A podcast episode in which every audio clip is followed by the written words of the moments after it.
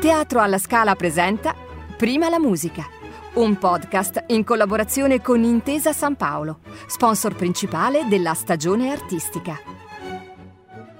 Ben ritrovati a Prima la musica, oggi abbiamo il piacere e la fortuna di poter parlare di musica antica con uno degli interpreti di riferimento nel panorama mondiale è la cosiddetta musica storicamente informata, ovvero Diego Fasolis, a cui la Scala, il Teatro alla Scala, a partire dal 2016 ha affidato la creazione di un'orchestra con strumenti originali. Benvenuto maestro. Grazie, grazie di questa intervista e di darmi la possibilità di, di parlare di questo bellissimo progetto. Grazie a lei. Ecco, dunque, orchestra del Teatro alla Scala su strumenti storici. Questa è la dicitura che inaugurò questa avventura con il trionfo del tempo e del disinganno, oratorio eh, di Handel che vedemmo in forma scenica appunto nel 2016 con quattro solisti, una piccola orchestra nel Tempio della Lirica è un'avventura che in questi quattro anni si è sviluppata e ha portato frutti sempre più maturi. Eh, ci racconti com'è nata l'idea e qual è stata inizialmente la reazione sia sua sia dei musicisti? Devo dire che il, la proposta di eseguire il, il, trionfo del tempo del disinganno mi aveva veramente scioccato perché il, eh, intanto si tratta di un oratorio, eh, un oratorio che ha un'orchestra piccolina eh, con solo archi e, e, un paio di oboi, in un teatro così grande, con solo quattro solisti, con una messa in scena gigantesca senza pareti di risonanza, diciamo, si rischiava veramente di andare incontro a una catastrofe, però eh, alla scala non si può dire no eh, e quindi ho detto sì. E, e devo dire che l'esperienza è, stata veramente entusiasmante, prima per vedere il, i, diciamo, i, professori dell'Orchestra della Scala così interessati a, ad avvicinarsi non solo al linguaggio ma anche agli strumenti storici con cui abbiamo lavorato intensamente grazie anche alla presenza di alcuni dei, dei barocchisti, dei, dei, dei musicisti con cui lavoro normalmente. Ecco, prima di fare un excursus su questi anni e sulle varie rappresentazioni, parliamo un po' eh, di interpretazione storicamente informata, perché intorno a questo, eh, a questo nome, diciamo, a questo concetto c'è spesso confusione. Proviamo a spiegare a, ci, a chi ci ascolta quali sono i cardini di questa prassi. Da un lato gli strumenti, ciò significa il modo in cui sono montati, quindi le corde di budello, innanzitutto, ma anche forse soprattutto gli archetti. E poi dall'altro, ancora più importante, la conoscenza dello stile e del lessico, no? Ma eh, devo dire che mm, io, io, non sono un estremista, nel senso che sono ben contento di leggere, di poter accedere a tanti trattati e, e anche all'iconografia eh, delle epoche che andiamo a interpretare. Eh, d'altro canto sono anche ben conscio che stiamo proponendo questa musica a un pubblico che viene secoli dopo dal momento della scrittura, eh, non abbiamo documenti sonori di nessuna esecuzione settecentesca e quindi bisogna essere molto rispettosi e guardinghi e quindi anche il termine eh, storicamente informato sì, è un'etichetta che, che bisogna dare ma alla fine diciamo io direi più eh, storicamente rispettoso, quindi eh, date alcune informazioni che si possono facilmente desumere da, dai trattati e dagli scritti, per esempio se veniamo a sapere che una, in una certa cappella eh, si esibivano un certo numero di suonatori e, e, che tipi di strumenti utilizzavano, questi sono dei dati abbastanza oggettivi, quindi dove si capisce che si esibivano 15 persone, se lo facciamo con 70 magari eh, siamo un po' fuori dalla dinamica che si esprimeva all'epoca. Eh, altrettanto possiamo vedere dagli studi, per esempio degli strumenti o degli archi, qua, quale fosse il tipo di, eh, di virtuosismo, di articolazione. Eh, sappiamo per esempio che il, rispetto al, all'unificazione della dinamica che, che l'Ottocento porta, dove il bel legato, la, la frase lunga, eh, dove tutta l'energia viene espressa continuativamente,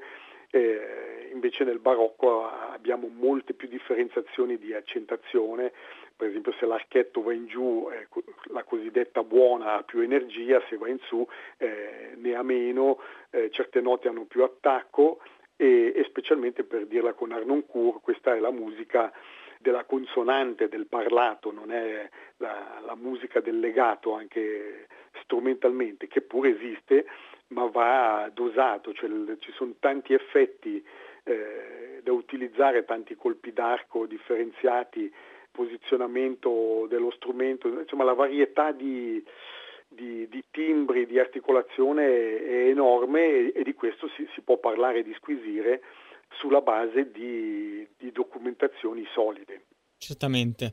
Ecco, fino a un decennio fa l'idea che un musicista potesse, mh, diciamo, muoversi fra musica antica e repertorio anche post-settecentesco era più rara. I pionieri del movimento filologico raramente oltrepassavano il mondo di Mozart e Beethoven. Eh, lei ha citato Arnoncourt che è fra quelli che come Gardiner, Hogwood, Mereveghe e tanti altri eh, si sono rivolti poi anche verso Berlioz, Gershwin, eh, Bizet, Stravinsky. Eh, io da lei ad esempio ho sentito nel 2018 un bellissimo Barbiere di Siviglia di Rossini a Lugano,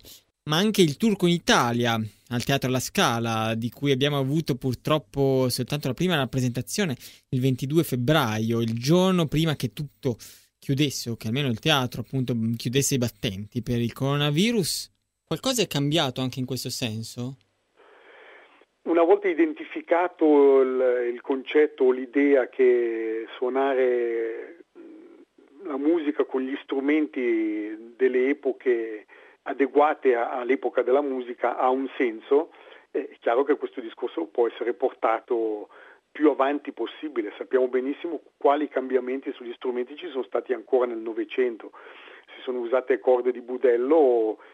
fino ai primi decenni del Novecento, quindi non c'è nessun problema, uh, non dovrebbe esserci nessun problema a utilizzare corde di budello eh, per eseguire verdi per esempio. E questo vale per tutto, per gli strumenti, l'evoluzione del, degli strumenti a tastiera, il pianoforte, eh, è chiaro che il pianoforte di Chopin non è quello che conosciamo, non è lo Steinway uh, a gran coda che conosciamo oggi tutto il lavoro interessante e non, non, non, inutile, non è solo una moda, ma utilizzare dove ci sono str- le coppie di strumenti d'epoca o comunque eh, o addirittura gli strumenti dell'epoca, ce ne sono tanti, ce ne sono del 600, del 700, dell'800, eh, si scoprono son- sonorità ed equilibri com- completamente completamente inimmaginabili. Per esempio per il Barbiere di Siviglia ho, guardato molto bene qual, qual, era la formazione, vedendo che c'era per esempio un solo oboe, si capiva che all'epoca ancora gli oboisti suonavano anche il flauto, infatti non si incontrano passi di oboe e flauto assieme, praticamente eh, con due interpreti o tre interpreti si possono coprire due, quattro, cinque voci, dal, dal piccolo fino a, un potenziale secondo oboe. Eh, e questo succede, su, succede molto spesso. Ecco. Eh, diciamo, l'informazione filologica porta a qualche risultato musicale, artistico, a nuovi equilibri, a, a nuovi timbri e questo lo ritengo non disprezzabile. Assolutamente. E sarebbe bello in effetti nei, nei, prossimi anni sentire anche Verdi, perché no, Puccini con, con nuove, nuove, prassi, diciamo, legate anche a strumenti d'epoca. Certo, magari una cosa che, visto il conservatorismo, non tanto del pubblico scaligero quanto di quello italiano, potrebbe anche suscitare qualche, ehm, qualche problema. Ma infatti vede che appena si toccano eh, mostri sacri, non so, penso Norma di Bellini eseguita a Parma su strumenti storici ha scatenato dai, eh sì. dai primi minuti eh, un certo malumore. Da qualche parte il, il pubblico abituato a cioè, vorrebbe risentire quello che sente sui dischi a casa o quello che, che, che può trovare anche in internet a proposito di interpretazioni storiche di grandi cantanti, di, di grandi di grandi solisti, di grandi orchestre e quando non sente questo tende a, a, a reagire in maniera negativa. Al contrario bisognerebbe chiedersi se quello che abbiamo nelle orecchie sia la cosa migliore oppure se abbia, se abbia senso non cambiare mai idea. Io trovo che abbia molto senso sentire qualcosa di nuovo, qualcosa di, di, di straordinario, di inatteso, specialmente se non viene fatto tanto per farlo, ma perché ci sono delle basi su certo. cui fare un, un certo lavoro. Eh, quali sono i paesi in questo momento in cui questi esperimenti hanno il maggior successo? Forse il nord Europa o la Francia? Beh, diciamo, la Francia è un po' la patria della, della, musica antica su strumenti originali, nel senso che anche l'investimento che, il, che la nazione Francia fa sulla, sulla musica, sulla cultura, eh, penso sia il più importante in Europa e, e quindi c'è spazio per, per, dare lavoro a tanti gruppi a, e, fare una ricerca approfondita. Evidentemente l'Olanda ha i suoi gruppi principali e, e la Germania, pur avendo tanti teatri con orchestre stabili e moderne, eh, è interessata a questo aspetto anche perché hanno un repertorio eh, interessantissimo e, e, vastissimo. L'Italia ha, per contro musicisti straordinari che già nel Settecento venivano acclamati e chiamati in, in tutte le corti e in, in, tutte le, le, piazze, le città più importanti d'Europa e eh, in questo momento ancora eh, sono spesso prime parti di orchestre importantissime, quindi diciamo il sangue, il DNA italiano è musicale ed è un DNA particolarmente operistico, l'opera eh, si impara in Italia. Abbiamo iniziato eh, questo percorso con Handel che era venuto in Italia per imparare a scrivere in una certa maniera che non lascerà mai. Handel è un compositore italiano, ha continuato a scrivere opere italiane fino quasi alla fine della sua vita dove poi il, il clima è un po' cambiato, è passato all'inglese ma spesso con, eh, con moduli eh, assolutamente di, di musica teatrale italiana. E sappiamo quale importanza l'Italia abbia avuto anche per Mozart. Fra poco eh, affronteremo proprio il discorso mozartiano riguardo alla finta giardiniera e ai Domeneo che lei ha diretto alla Scala. Prima un'altra domanda riguarda il movimento barocchista, nel quale alcuni vedono una forma di archeologia. Al contrario, esso ha attratto eh, moltissimi giovani, anche fin dagli anni 50-60, ha portato un vento di freschezza, di rinnovamento in un panorama sonoro che pareva ormai un po' appesantito. Ecco, ehm, quella carica originaria, pionieristica, esiste ancora? Direi di no, perché il, il, il, diciamo, il grande salto è stato fatto dai coraggiosi. Noi, noi diciamo, ci siamo inseriti eh, in un movimento, in un flusso che ormai era, era determinato. Io se penso agli sforzi di, di, di Arnoncourt o di Leonard, eh, per eseguire le cantate di bar su strumenti storici quando non c'era più nessuno che ti costruiva delle, delle corde di budello eh, che dessero una certa garanzia di tenuta dell'intonazione, eh, quando gli strumenti, eh, le coppie venivano fatte ehm, con legname magari pregevole ma combinato senza tutta quell'esperienza che anche i costruttori eh, moderni di, di, coppie di strumenti antichi eh, oggi hanno a un livello altissimo, quindi eh, i coraggiosi sono stati loro. Adesso diciamo nel migliore dei casi si entra in quel solco e, e si cerca di perfezionare il, il, più possibile il discorso di un linguaggio che sia convincente e che abbia delle basi eh, scientifiche filologiche attendibili e, e, poi, e, poi, casomai si va all'eccesso, si fa qualcosa di, di, che deve essere spettacolare perché se no non si vende e, e, che io non ritengo necessariamente di altissima mm. qualità. Certo, capisco benissimo. Tornando al lavoro con la Scala in questi anni, lei ha diretto eh, due opere di Mozart, La finta giardiniera, che è stata trasmessa anche recentemente su Rai 5, e Idomeneo, in cui sostituì Christoph von Dochnani. Ecco, in questo secondo caso, poiché la sostituzione è avvenuta solo pochi mesi prima delle rappresentazioni, l'orchestra ha suonato su strumenti moderni, se non ricordo male, eppure abbiamo sentito comunque il profumo del lavoro fatto precedentemente, diciamo del lavoro in, su strumenti originali iniziato da lei con l'orchestra. Ciò significa che il modo di pensare la musica, di immaginarla e poi di realizzarla a livello di fraseggio, di respiro, di retorica degli affetti, per certi versi può essere anche indipendente dallo strumento, o no? Ma questo sicuramente. Il, devo dire che non abbiamo parlato del Tamerlano, che è, il, è la seconda opera di, di, Handel che abbiamo fatto e, e, e fu un, un, grande passo in avanti eh, e fu anche un grande sforzo eh, per esempio del violino di spalla, perché il, mentre per il trionfo del tempo del disinganno c'era Fiorenza De Donatis, che è il mio violino di spalla dei barocchisti, eh, mentre invece per il Tamerlano suonò il, il vostro violino principale Francesco De Angelis, che mi confessò dopo la, la prima lettura eh, di aver avuto la, la prova più pesante della sua vita, molto più difficile che eseguire Mahler, perché chiaramente il, il cambio di linguaggio fu importante, però questo ha, ha trasmesso a, a, molti più musicisti e professori del, dell'orchestra della Scala il, il desiderio di, di, avvicinarsi. E quindi quando abbiamo fatto, abbiamo eseguito i Domeneo, molto del lavoro eh, dei due anni precedenti era, era presente, le, però devo dire la verità che il, pensando poi alla, alla finta giardiniera che abbiamo eseguito in Cina, comunque eh, c'è una differenza di brillantezza ritmica e di stacco e di controllo del,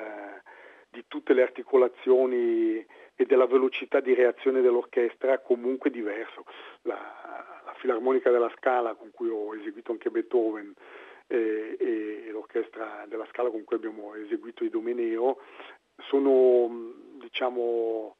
dei mezzi meccanici un po' più pesanti da guidare, siamo più a, livello di una, non so se si può dire il marchio, ma non so, di una bella Mercedes automatica che richiede a tanta potenza ma richiede eh, una gestione non così immediata come una moto che si impenna quando si accelera, che è un po' quello che l'orchestra su strumenti storici è riuscita ad acquisire. Ecco, lei ha citato Tamerlano e questo ci dà la possibilità di parlare anche di voci. Eh, lei è un musicista di straordinaria versatilità con quattro diplomi al Conservatorio di Zurigo, organo, pianoforte, direzione e anche canto, appunto. Eh, per un direttore che affronta l'opera la conoscenza della voce ovviamente è cruciale, e lei è un appassionato, uno studioso di voce barocca e un tema oggetto spesso di dibattiti è la capacità di evocare le voci dei castrati attraverso la vocalità controtenorile. A questo proposito ricordo eh, a chi ci ascolta che mh, eh, l'arte controtenorile è stata per così dire sdoganata alla scala proprio con il Tamerlano, da lei nel 2017 in cui c'erano Bejun Metta nella parte di Tamerlano e Franco Fagioli in quella di Andronico e poi dopo anche più recentemente con il Giulio Cesare invece diretto da Giovanni Antonini in cui avevamo ben quattro eh, controtenori. Cosa, cosa pensa di questo tema che è anche un tema abbastanza discusso a livello di appassionati di voci, no? Ma guardi, io mi sono trovato in una situazione da un certo punto di vista anche imbarazzante e un po', e un po ridicola, eh, perché io diciamo pur lavorando eh, nel solco di una tradizione di, di, musica su strumenti storici, perché eh, quando, sono, quando, fui nominato direttore del coro della Radio Svizzera c'era una tradizione di utilizzo di strumenti storici nel, dal fondatore del coro, che, che era il dottor Edwin Lörer, eh, che già negli anni 50 e 60 avevano cominciato a utilizzare strumenti storici. Quindi io sono entrato in una delle, delle prime eh, tradizioni di attività con strumenti storici, eh, però non, non, non, utilizzavo mai diciamo, i, i, controtenori perché eh, ritenevo che il, che il tralcastrato che non sappiamo più tanto bene come fosse, ma abbiamo una documentazione che ci dice essere una voce acuta sicuramente di mezzosoprano, eh, qualche volta anche di soprano, di contralto, con grande estensione e grande potenza. Controtenori, eh, adesso poi veniamo a, ai personaggi di cui abbiamo appena parlato, ma normalmente è una voce che esiste nella storia della musica, quindi eh, altisti, sopranisti, che cantano però sostanzialmente in falsetto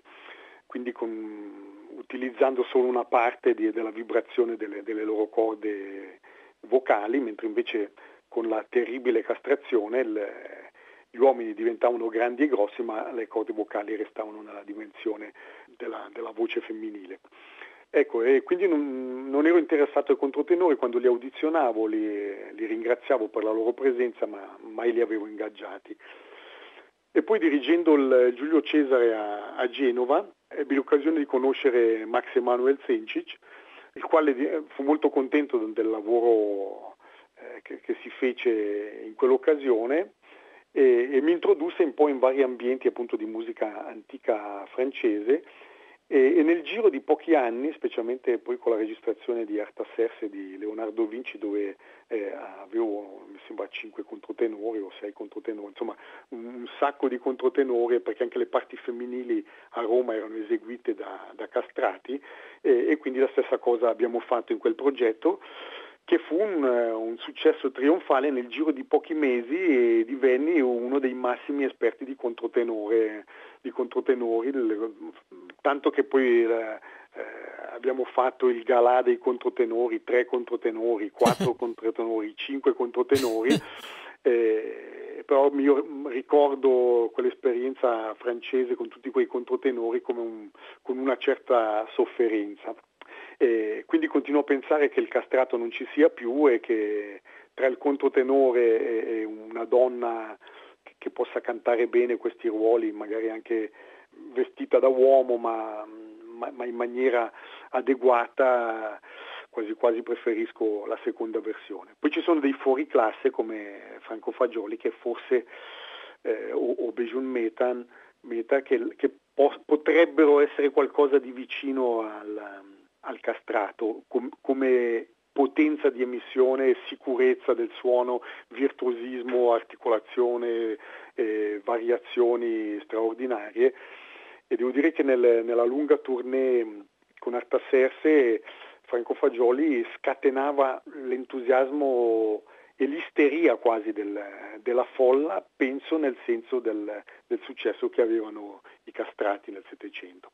E parliamo adesso un po' di organici. Eh, nell'ambito della musica antica siamo abituati a orchestre di dimensioni ridotte, perché come lei ci ricordava poc'anzi, spesso sono le fonti a dirci eh, questo, le fonti dell'epoca. Eh, c'è addirittura chi, ad esempio come Konrad Jungenel, ha fatto le passioni di Bach a parti reali. E ehm, d'altra parte però alcuni documenti dell'epoca, se non sbaglio alcuni documenti che riguardano ad esempio l'orchestra di Corelli ci parlano talvolta di organici di maggiori dimensioni. Secondo... Addirittura giganteschi, sì. cioè nel caso di Corelli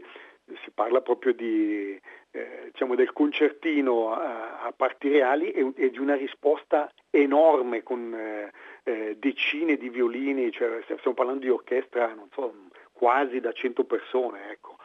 Non sarebbe interessante fare degli esperimenti anche in questa direzione, secondo lei? Sì, sì, si sono fatti, si sono mm. fatti, ci sono anche registrazioni in questo senso molto, molto interessanti, o, oppure anche la, so, la,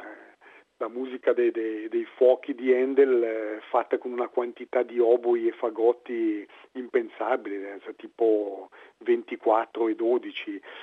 Sì, il problema sono, devo dire la verità, sono i costi, perché gli esperimenti sarebbero fantastici, ma tra un'orchestra diciamo, stipendiata fissa piuttosto che raccogliere un gruppo di 70, 80, 90 persone eh, freelance da alloggiare e poi da, da, retribuire adeguatamente, vedo che anche tanti colleghi fanno un esperimento ma poi desistono, perché sono progetti poi non vendibili sulla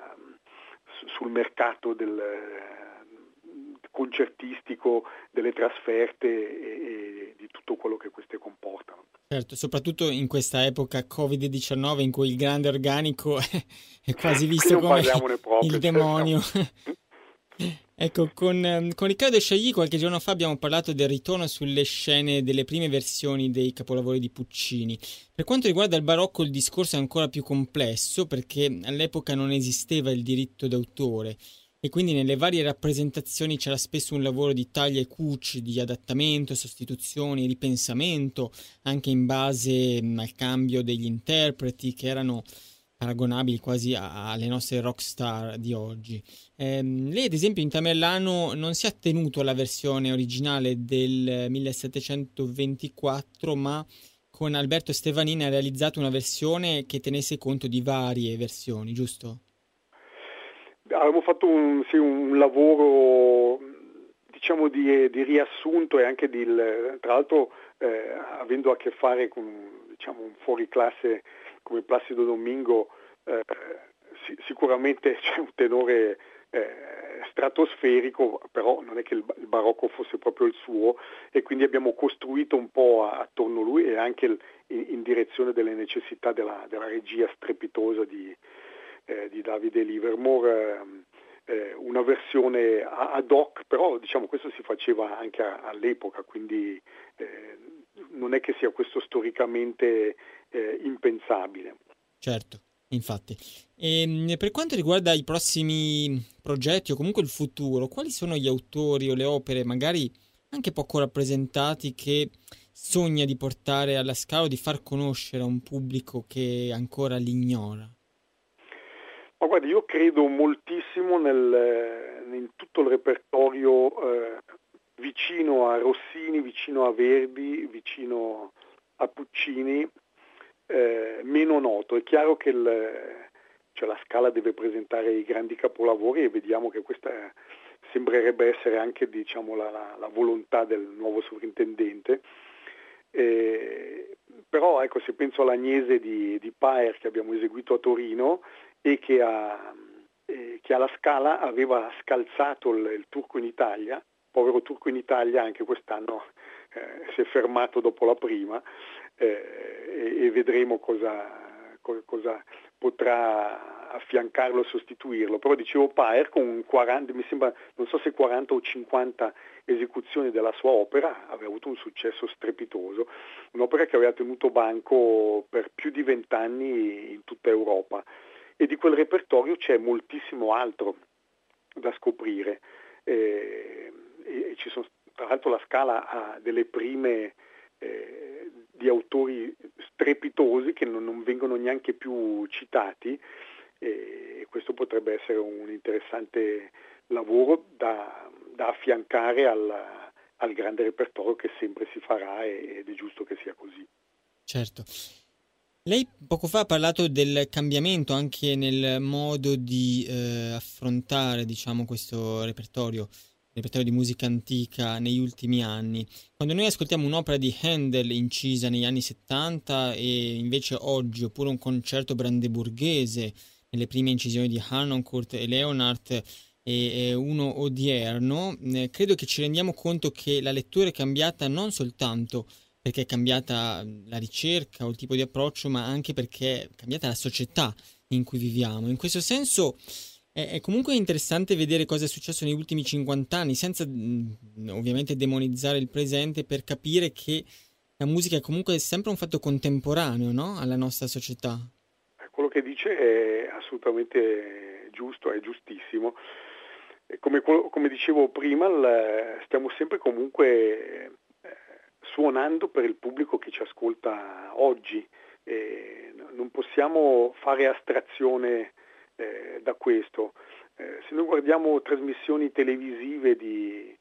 eh, anche, anche, reportage giornalistici di una decina, ventina di anni fa, vediamo che, le, che i tempi sono completamente dilatati rispetto a, alla fruizione immediata. Eh, oggi nessuno può sopportare delle pause di, di, tre secondi tra una parola e l'altra, eh, subito si pensa che c'è un difetto tecnico nella trasmissione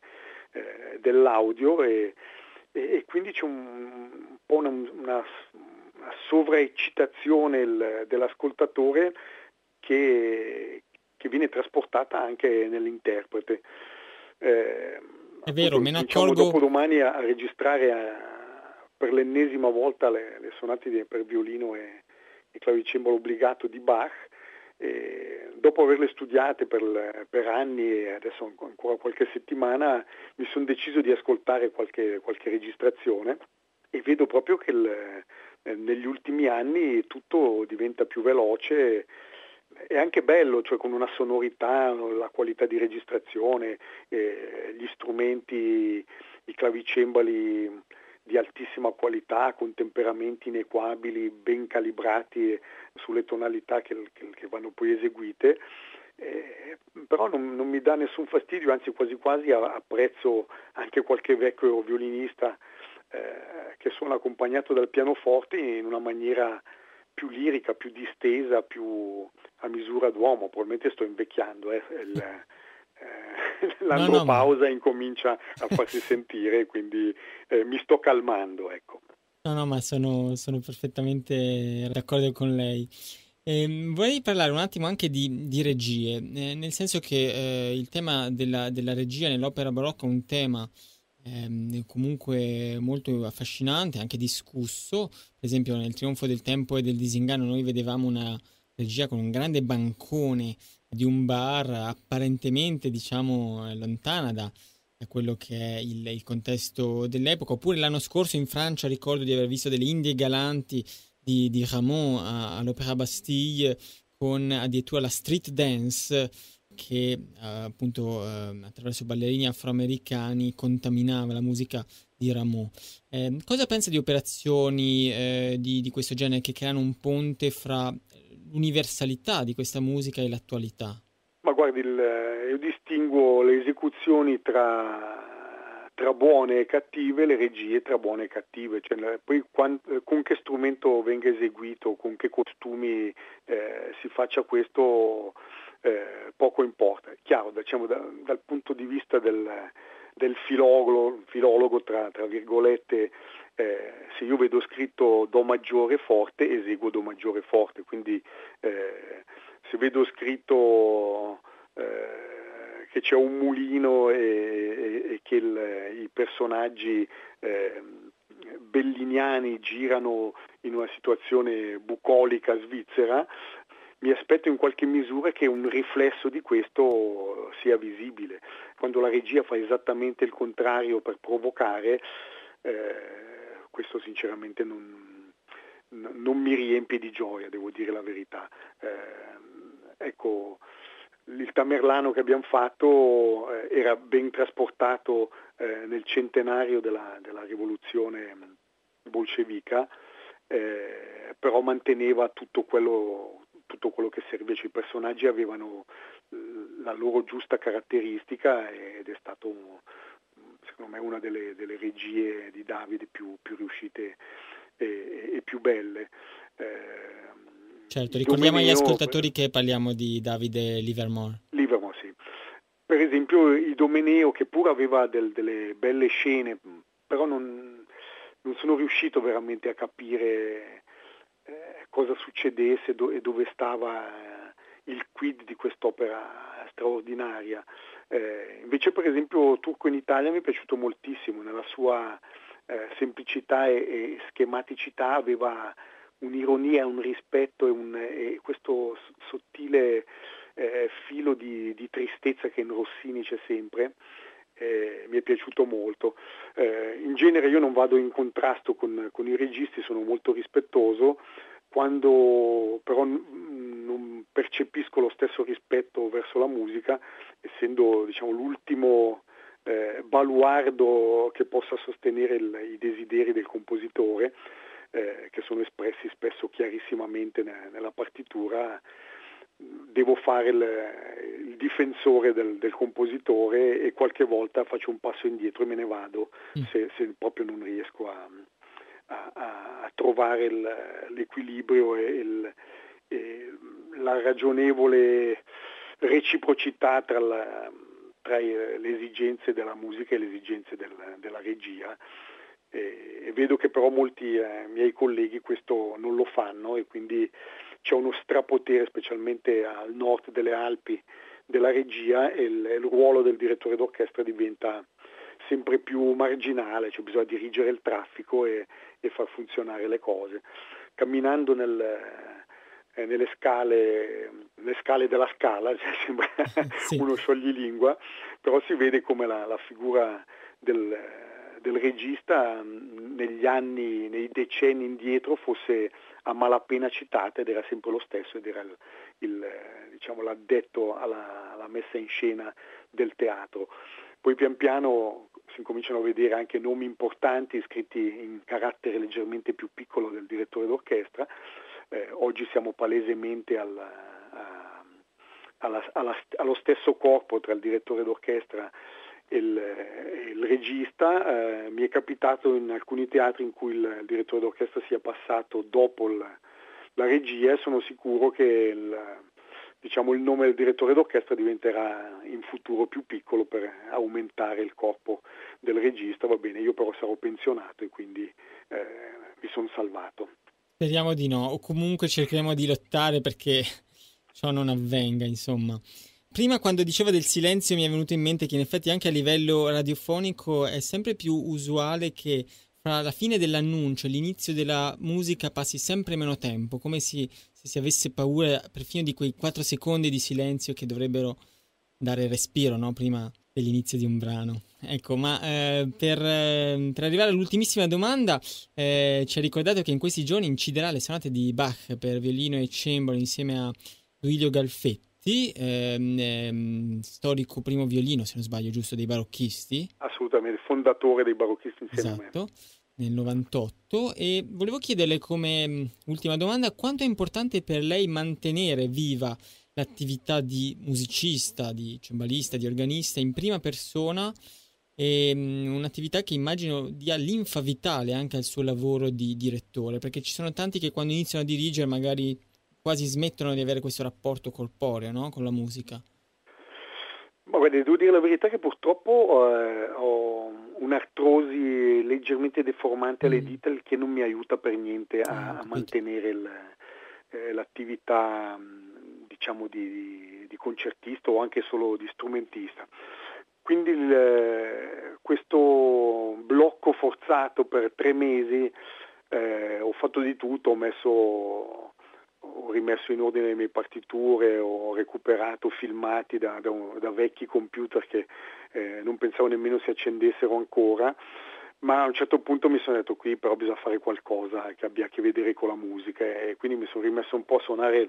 il clavicembalo, poi ved- sentivo eh, Duilio Galfetti, anche lui un po' triste, gli ho detto ma guarda le abbiamo suonate tante volte, le abbiamo registrate anche in versione da rocchettari, eh, con tastiere elettroniche, violino elettrico e mandolino e chitarra elettrica, ho detto magari facciamo una volta una cosa eh, un po' seria e portiamoci a casa per la nostra vecchiaia una registrazione che ci possa piacere e gratificare. Infatti è qualche settimana mi sono rimesso a, a suonare, alla sera mi fanno un po' male le dita, però il giorno dopo con qualche pomatina e qualche, e qualche pastiglia antiartrosi eh, riesco a suonare e penso che riuscirò a portare